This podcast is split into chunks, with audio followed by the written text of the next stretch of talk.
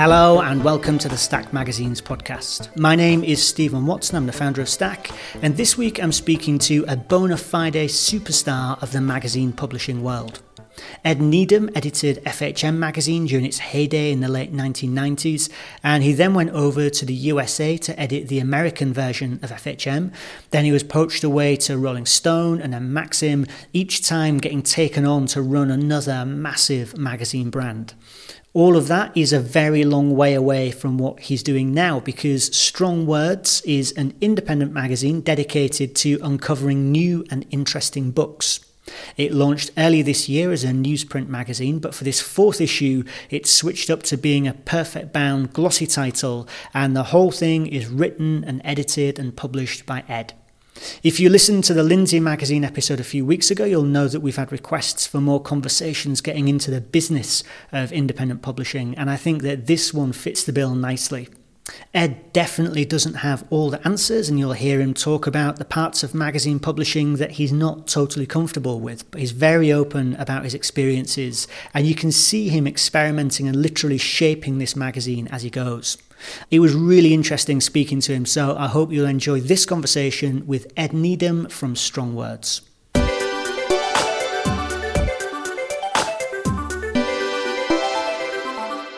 Ed, thank you very much for coming over and telling us about this new magazine. You're welcome, my pleasure. So, the, I can see from the cover this is a great new magazine about great new books. Um, tell us why do we need that and why did you want to make it? That's essentially it. Yeah, Strong Words is the name. A great new magazine about great new books. I've been uh, in magazines for decades. Uh, I used to edit uh, FHM in the 90s and then launched that in New York. I edited Rolling Stone for a couple of years and Maxim. Uh, so I've got uh, you know plenty of track record in magazines. Uh, I then um, had a sort of digital content company for many years, which I which was sold a while ago. So it came from thinking, well, what am I going to do next? Obviously, the every, you know the, the uh, travails of the magazine industry have been well recorded over the last few years, but um, I don't really know how to do anything else. And if I'm going to pour enthusiasm into a project, then it has to be something which I'm enthusiastic about. So I love making magazines, I love writing and editing mag- magazines, and I've always felt that uh, it has to be about something which I really care about. And I'm a big fan of books and I read a lot and I read a lot about books, but I've always felt that the way in which books are covered, whether that's in the broadsheets or in you know specialist magazines, kind of makes assumptions about readers that aren't always accurate. So the market is well set up to cover people who uh, want to read books for academic reasons. So then you buy the T- the uh, TLS perhaps, or they've was well you know well covered if you're if you see books as part of an intellectual quest. So then you would buy the LRB, or you can get the um, Guardian Review at the weekend and then get a very sort of Guardian uh, political view of what's been published. But I think most people actually buy books uh, for pleasure. You know, they read books for pleasure, and pleasure is a very broad church as well. So it can be escapist pleasure, or it can be just to pass the time, something you do on holiday. It's something that you do because you're a book club. You know, there are there are hundreds and hundreds of, of types of, of pleasure when it comes to books, and I felt very much that this um, sort of category of readership was being completely underserved, and I d- I don't think uh, obviously there's a, there's an awful lot of um, uh, blogging on the subject of books, but it's not particularly substantial. So I liked a good conventional magazine treatment with uh, tone and enthusiasm and um, a little bit of attitude. And if anyone is going to buy a physical product, I think it's got to be book book readers. That that makes a lot of sense. And so you, you mentioned you know, you, you've had this this long career in in these huge magazines, and I think that really comes through in strong words. So you've got um, the facts of life. So the, there's a, a bit at the beginning of the magazine where you take stuff that you've learned from books and it, it, it's so reminiscent to me of FHM in the glory days of FHM is going to give you the things that you can talk about with your friends in the pub. And, and you, I mean, this is, this is what's happening with, with strong words. Well, I mean, I, I think, you know, all successful magazines have kind of developed their sort of winning formats over the years. So you know, it, it's strong words is very much opposed to the, you know, the sort of wall of copy approach. That uh, obviously, if you, you know, if you pick up the uh, the London Review of Books, it can be quite a daunting experience. You know, when you just get page after page of, of pretty dense and uninterrupted copy. You know, that that requires a real deep breath to plunge into that kind of thing. So, um, some, you know, my favourite magazines uh, or the magazines which I've gone back to most consistently over the years are magazines which have you know really clever formats. So I'm thinking of magazines like Private Eye, um, you know, you go in Pseuds Corner and uh, this kind of thing, or The Week, for example. You know that that uh, little column they have in the Week of Wit called Wit and Wisdom, which is just you know quotes. They're very simple things, but they really endure, and they um, become a reason for purchase, and they become. If you've never seen the magazine before, it can be the kind of thing that uh, makes that just gets people gets people reading. It's a good introduction, and uh, like you say, it's good. Uh, it's good uh, sort of currency. You know, if you're ever stuck for something to say um, in the uh, queue for the canteen or whatever. You know, there's there's you've got some some instant material. You know, there's there's a great scene in the in um, in the bridge. You know, the the uh, Danish uh, um, uh, cop drama where Saga Norén gets in a gets in an, an elevator with somebody and she's trying really hard to make an effort to fit in. So she says, uh, "Small talk or no?" and uh, you know you've got to be ready when someone says that to you with Small that. Oh, so the, uh, on, on the so it's opposite the contents page and the first one we've got is if you're thinking of dabbling in cosmetic surgery and then this sort of fact of the operation to create eunuchs used to be used to involve the application of chili paste as a local anesthetic half of them died and that's from the incendiaries by R.O. Kwon. So is this just something that you've read like in the last few months that has stuck with you and you want to have in there? Quite. I mean, there's there's a number of um, these sort of little formats throughout the book, um, throughout the magazine. Uh, I mean, I do obviously read a lot. It's a magazine about new books. So I read a lot of new books, and uh, I think one of the great, you know, uh, sort of I don't know if it's a comedy or a tragedy about books is that you you know they they, they are the result of often years, sometimes decades of work, uh, and then you sit down and it takes hours of your time to read them. And sometimes after all this process, you can only rem- remember a couple of things anyway. You know, it's, it's, a, it's a kind of a catastrophe. I guess it means you can go back and read them again, but but there's another torrent of books waiting for the for your attention as well. So um, this sort of idea of you know th- these little fragments, you know, these little details, these sort of clever observations that people make, I think they're worth uh, you know they're worth recording, and they're they're one of the many reasons that make books enjoyable. Uh, and so also think of the, the way that you've gone about this. You've, you've got a very uh, direct style in terms of telling the reader this is exactly what this book is all about and this is why you should care. So there's a, a piece here uh, by uh, the, the author of Gomorrah um, and you've titled it The Novel to Make You Rethink Your Trip to Naples. So the, this is like straight in, I know that we're talking about organised crime, like mafioso stuff, rather than a more kind of oblique or I guess sort of like, you know, clever headline leading you in. I feel like you want to be very direct with this. Yes, that's very much part of the, the style. You know, I think magazines, uh, that you, their sort of headline sort of techniques can leave you sort of scratching your head a little bit. And there is the terrible magazine cliche of just putting a movie title as the headline of your piece, you know, over and over again. You know, the, the next time I see uh, what lies beneath used as a you know fashion headline, you know, something's uh, something's going to get set on fire or thrown through a window. it, just, it just becomes you know intolerable after a while. So I think uh, I you know I like to sort of use the headlines to tell people sort of what they're getting. Um, it's very much you know the choice of books is very much you know these are things which I think are new and interesting and it's never i'm never sort of n- negative about things i'm not interested in slagging people off i'm not interested in saying well this book's nowhere near as good as the last one um, if there's a book that i really don't like um, then I just won't cover it. Uh, so everything that appears in strong words is covered with enthusiasm, and you know you can never, you can't really tell people what they're going to like, and it just boils down to you know whether person A likes something or not. You know, um, so I think the role of the critic uh, or the role of strong words in this sense is a little bit different to the role of the critic. It's not trying to place each book in some kind of cultural or uh, academic con- context or in the t- the in, in an author's career is really just saying, look, this is really interesting, and here's why.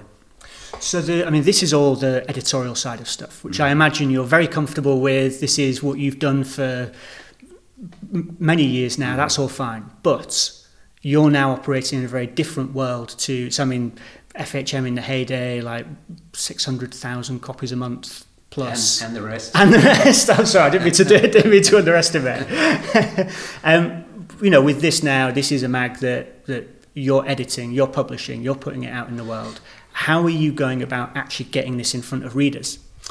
Well, uh, yes, I mean, that is the tricky bit, isn't it? Um, I can uh, write and edit all day long. You know, I get up get up early in the morning, finish last thing at night without any kind of um, regrets about the workload that I've taken on. But there are aspects of the business that are you know entirely new and bewildering so um, I have a renewed respect for anybody who works in marketing these days. You know, obviously, somebody's the way in which the magazine industry tends to be divided up. Uh, people who work in in editorial tend to have absolutely no clue what goes on in other parts of the business, and so and therefore tend to be a bit disdainful of um, people who work in uh, in sales or marketing. Well, I, I'm I've had to sort of eat a lot of humble pie there and realise that this is this is a really challenging aspect of anything. You know, a getting something in front of people B, getting them to part with their money, and C, getting them to stick with it is uh, people who work in these uh, uh, sectors. Are, yeah, you know. yeah.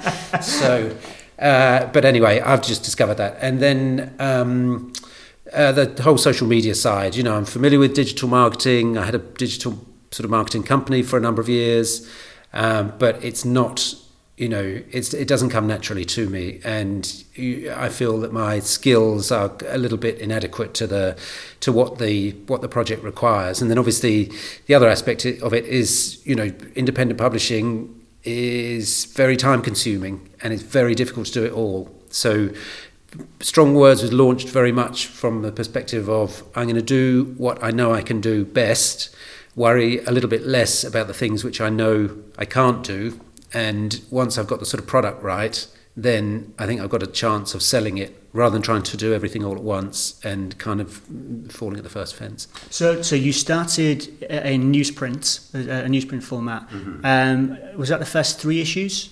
Yes, uh, the first three issues were printed as a tabloid uh, newsprint uh, format, and it was printed by a, a, company called Newspaper Club, who I found to be excellent. Yeah, they're great. Um, and was, you know, would have quite happily continued with them.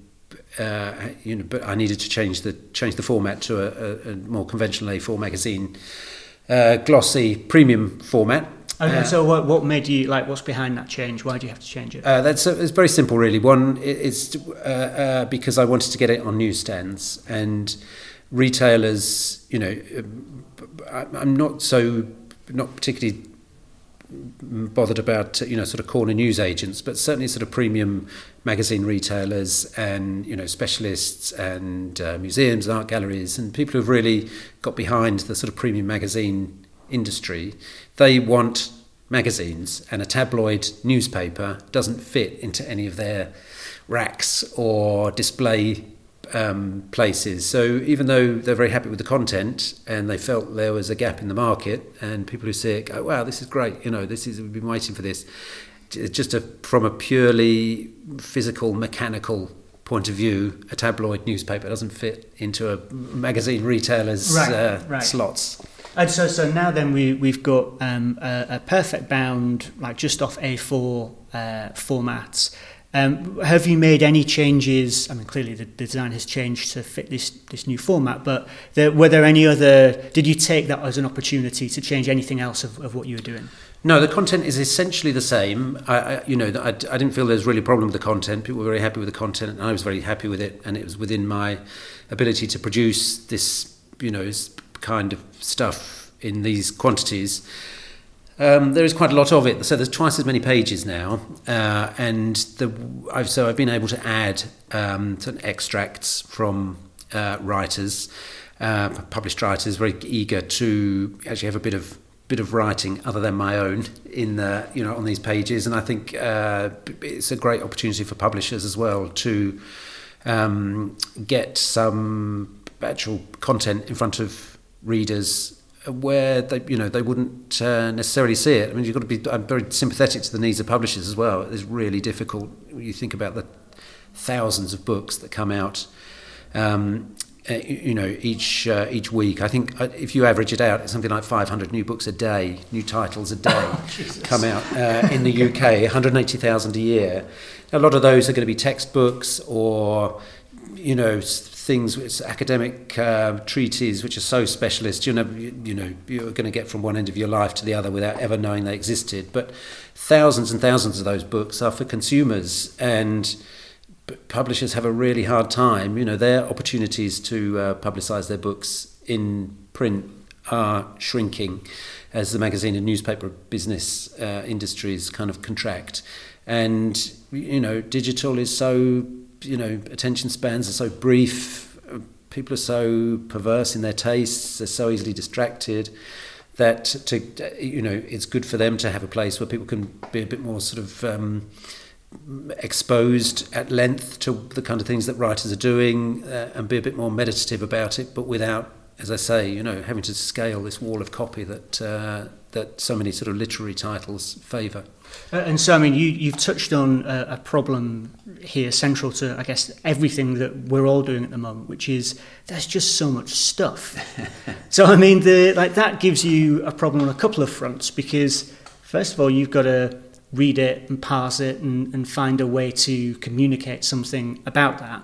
But then also, you're operating in a world where we're all surrounded by more than we could ever hope to read yeah. in our lifetimes, let alone like what I'm going to do this week. So, I mean, I, this is also touching back on the marketing thing. How do you go about that? How do you go about saying, this is for you, you need to pick this up? Well, uh, I mean, I think anybody who has produced a successful product in whatever industry, you know, magazines or or plastic cutlery, you know, you're you're always going to be up against a lot of competition. You know, so competition is nothing new for people, and anybody getting into a market, you know, if they're surprised that other people are also trying to make a living in that market, then they, they probably shouldn't be in there. You know, so the idea that there's competition is part of the course. Um, I feel, you know, confident that this is uh, that there is a, a, a, market for this, or that certainly there is a, a, readership for it. Obviously, to an extent, you have to kind of create the market because, it, it, you know, I, I, believe there is no sort of general interest books magazine. So uh, at some point, I have to, you know, hook up to the money pipe. But I, I have a great deal of confidence that there is uh, activity in the sort of niche magazine world. Uh, I have a great deal of faith in retailers and their belief that people want these kind of products. And then it's, you know, the other big sort of function of this whole thing is time. It just, it just takes a long time.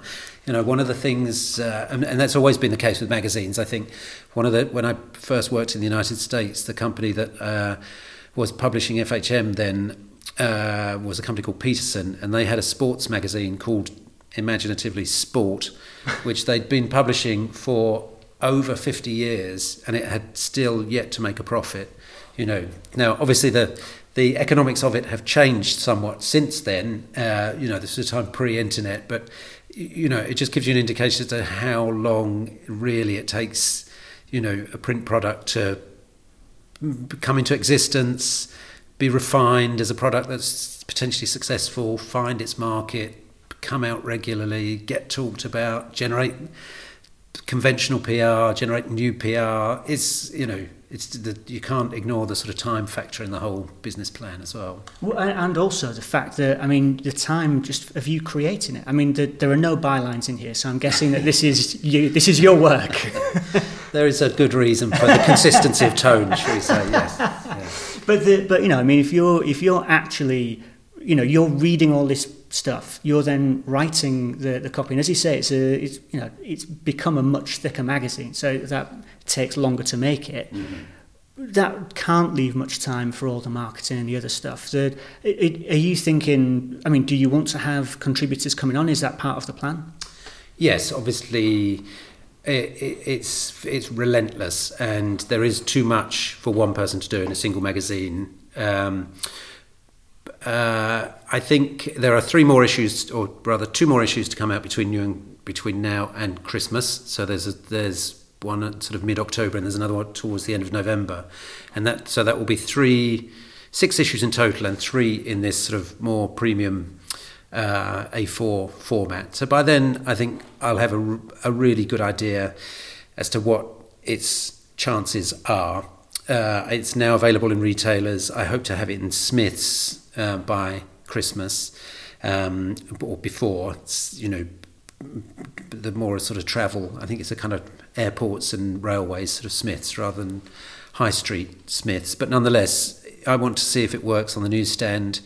Um, and by then, I'll have a clear idea, I think, of just what its chances are as a business. If it's just going to remain almost, you know, sort of cottage industry, if I need to take on a bit of money from somebody to expand, you know, spend that on marketing, um, if I need to find some money to like say take on some contributors and spend a bit more time on the marketing myself you know at some point it has to become less a way of trying to make a living and more of a business. Uh, and by christmas i think I'll, I'll have a clearer picture this is this is a, a well trodden path. This is the the person who starts out as the editor because that's I mean you know you get into doing this because it's what you want to do, and then you realise that actually like you know nobody else is going to do the distribution side. They're like so you end up taking that on and you, you slide further to being the publisher rather than the, the editor. Is, I mean, that sounds like you're kind of prepared for that. Yes, and I'm quite happy to do it. You know, again, anybody who has started up their own businesses, their own business, has that sort of rude awakening moment where you realise you've got to empty your own bin You've got to make sure, you know, there's, uh, you know, toilet roll in the bathroom, this kind of thing. You know, suddenly it's not being done by by somebody else on a, who's being paid to do it. and so I'm quite quite happy to you know get in a van and I actually quite enjoy driving a van. You know, I feel that's Me my too. That was in, in the early days of Stack. Like one, one of my, I used to every now and then think maybe I should just be a van driver. Like this is well, really good. I you know I lived in Kentish Town for a long time uh, where there's a big UPS uh, depot, and I was, I was always quite envious of them. Uh, you know, coming out at eight o'clock in the morning, those vans with the big high seats, and uh, um, so that there's there's definitely that as a plan B, but. Um, uh, I don't. So you know, I've got a little trolley that I can. So I go and pick the magazines up. Uh, I you know run up and down the street to uh, avoid parking more. You know, traffic wardens to get into my house on time. So I quite enjoy that side of it. You know, it's not. Um, it's not. Uh, you know, disheartening in any way. I, I find it actually quite a pleasure and uh, and it really makes me feel like I'm, you know, like I'm doing something because that's the alternative. You know is to do nothing, and uh, and that, that is absolutely soul destroying if one can't afford to do nothing. Too right, exactly. Well, look, really good luck with it. Um, I, I think that this is the so this most recent issue is like definitely my favourite, and really looking forward to seeing what you're going to do in the run up to Christmas. Well, I'm, I'm delighted that you like it, and uh, maybe I should also mention the website, which is strongwords.co.uk, and don't it has a hyphen in it, so don't forget the hyphen. Strong-words.co.uk, and it can be you, you can subscribe and buy issues uh, there. And of course, people should do that because then you get all the money rather than sharing it with distributors and retailers and all the rest of it. Uh, somebody gets a cut, however you know, however you do it. But uh, uh, you know, it's just just good to get some get some money coming in. Of course, yes. Nice one. Cheers, Ed. My pleasure.